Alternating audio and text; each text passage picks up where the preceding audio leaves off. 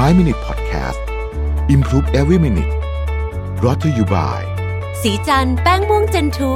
คุมมันนาน 12 ชั่วโมง ปกป้องผิวจาก PM 2.5 อัปเกรดเพื่อผู้หญิงทุกลุกสวัสดีครับ นี่คือ 5 minutes podcast นะครับ คุณอยู่กับประวิทยานุสาหะครับ วันนี้จะมาชวนคุยว่าเราเนี่ยมีอิทธิพลต่อคนอื่นมากขนาดไหน แล้วการประเมินอิทธิพลของเรากับคนอื่นเนี่ยมันถูกต้องแม่นยำขนาดไหนนะครับ จริงๆเนี่ยเราก็คงพอรู้แหละว่าเพื่อนเรากับเราเนี่ยเวลามีใครชอบอะไรสักอย่างหนึ่งเช่น เพลงอะไรเงี้ยนะครับ หนังอะไรเงี้ยมันก็มีแนวโน้มที่ความรู้สึกต่อเพลงต่อหนังพวกนั้นเนี่ยจะไปในทิศทางเดียวกันนะฮะทว่าผลการประเมินคุณลักษณะที่ อาจจะมองไม่เห็นง่ายๆ คืออย่างหนังอย่างเพลงนี่มันชัดใช่ไหมฮะเช่นค่านิยมเนี่ย อันเนี้ยจะเริ่มยากล้วเราเนี่ยมักไม่ค่อยรู้ถึงอิทธิพลที่เรามีต่อมุมมองชีวิต หรือค่านิยมของเพื่อนเรา หรือคนรอบตัวเราสักเท่าไหร่นะนะฮะ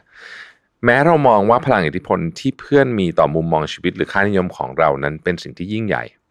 เรารับรู้ได้ถึงการเปลี่ยนแปลงต่างๆ ในตัวเราที่เกิดขึ้นจากอิทธิพลของเพื่อน ไม่ว่าจะเป็นการเปลี่ยนแปลง ที่เป็นเรื่องส่วนตัวขนาดไหนก็ตาม แต่เมื่อเราเข้าไปดูตัวตนภายในของเพื่อนไม่ได้เนี่ยนะครับ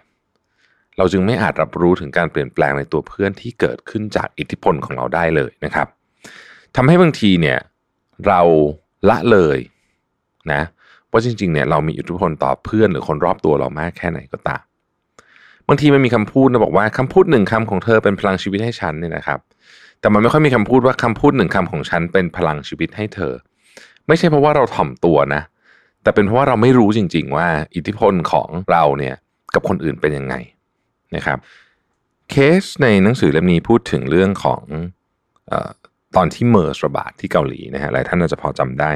ตอนนั้นปี 2015นะครับเกาหลีเนี่ยก็เกาหลีใต้เนาะก็คนก็ค่อนข้างจะหวาดกลัวกับเรื่องเมอร์สทีเดียวนะครับมีผู้ติดเชื้อเนี่ย38 คนจาก 186 คนเนี่ยเสียชีวิตนะฮะ เป็นอัตราการเสียชีวิตที่สูงที่สุดในโลกเลยนะครับ แล้วก็สถานการณ์ของเมอร์สก็จบสิ้นลงอย่างเป็นทางการหลังจากมีผู้ติดเชื้อไป 214 วันนะฮะผ่านไป 214 วัน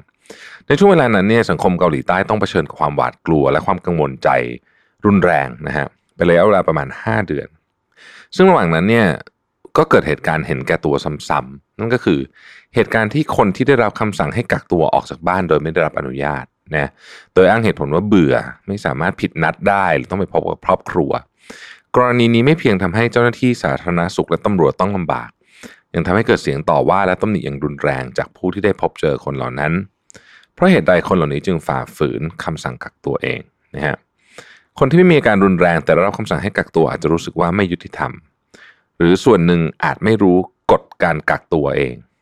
บางทีอาจเป็นเพราะคนเหล่านั้นประเมินความเป็นไปได้ที่ตัวเองจะนำเชื้อโรคไปติดคนอื่นต่ำเกินไป อาจจะคิดว่าตัวเองสุขภาพอนามัยดีกว่าคนอื่น แข็งแรงคนอื่น เรียกได้ว่าคนคนนี้เนี่ยประเมินพลังอิทธิพลของตัวเองที่มีต่อคนอื่นนั้นน้อยเกินไปนะฮะแต่ในอีกมุมหนึ่งเนี่ยทีมวิจัยเขาก็สนใจเรื่องของแมสหรือว่าพฤติกรรมการใส่หน้ากากอนามัยนะซึ่งป้องกันโรคเมอร์สได้ง่ายที่สุดนะซึ่งอันนี้ก็คล้ายกับเรื่องโควิดเหมือนกันนะผมว่า เหตุผลที่ใส่หน้ากากอนามัยมี 2 ประการ 1. ป้องกันตัวเองจากคนอื่น 2. ป้องกันคนอื่นจากตัวเองนะฮะมันมีสองอย่างนั่นแหละนะครับ เราใส่เพื่อป้องกันตัวเองจากคนอื่น หรือป้องกันคนอื่นจากตัวเอง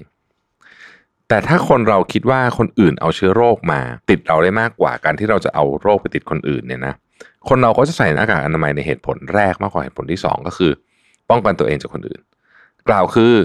มันเป็นเครื่องมือป้องกันตัวนะครับ มันเป็นเครื่องมือป้องกันตัว ก่อนที่การระบาดของเมอร์จะจบลงเป็นทางการเนี่ย นักทีมวิจัยเขาก็ไปถามคนทั่วไปว่า ใช้หน้ากากอนามัยเพื่อป้องกันโรคเมอร์หรือไม่ถ้าใช้เป็นเพราะอะไร ผลออกมาว่าคนเราใช้หน้ากากอนามัยเพื่อป้องกันตัวเองจากคนอื่น มากกว่าที่จะใช้ปกป้องคนอื่นจากตัวเอง ตามที่เขาคาดการไว้เลย นะครับ หน้ากากอนามัยเป็นอุปกรณ์เพื่อปกป้องตัวเองจากผู้อื่น ไม่ใช่อุปกรณ์เพื่อปกป้องคนอื่นจากตัวเอง เท่ากับว่าแนวโน้มที่เราจะประเมินพลังอิทธิพลของตัวเองต่ำเกินไป จากความคิดเกี่ยวกับความเป็นไปได้ในการระบาดของโรคด้วยนะฮะกระบวนการนี้นี่เองเนี่ยทำให้เราสามารถที่จะจจำลองวิธีคิดของมนุษย์ได้เหมือนกันว่า เรามีอิทธิพลกับคนที่อยู่รอบๆตัวเราเนี่ย เยอะมาก นะฮะแต่ว่าเนื่องจากว่าเราไม่มีมาตรวัดนะเราก็เลยอาจจะไม่สามารถชี้ชัดลงไปได้นะครับ ดังนั้นเรื่องนี้จึงเป็นเรื่องที่ต้องระวังนะครับ ขอบคุณที่ติดตาม 5 minutes นะครับ สวัสดีครับ 5 Minute Podcast Improve Every Minute Presented by สีจันแป้งม่วงเจนทู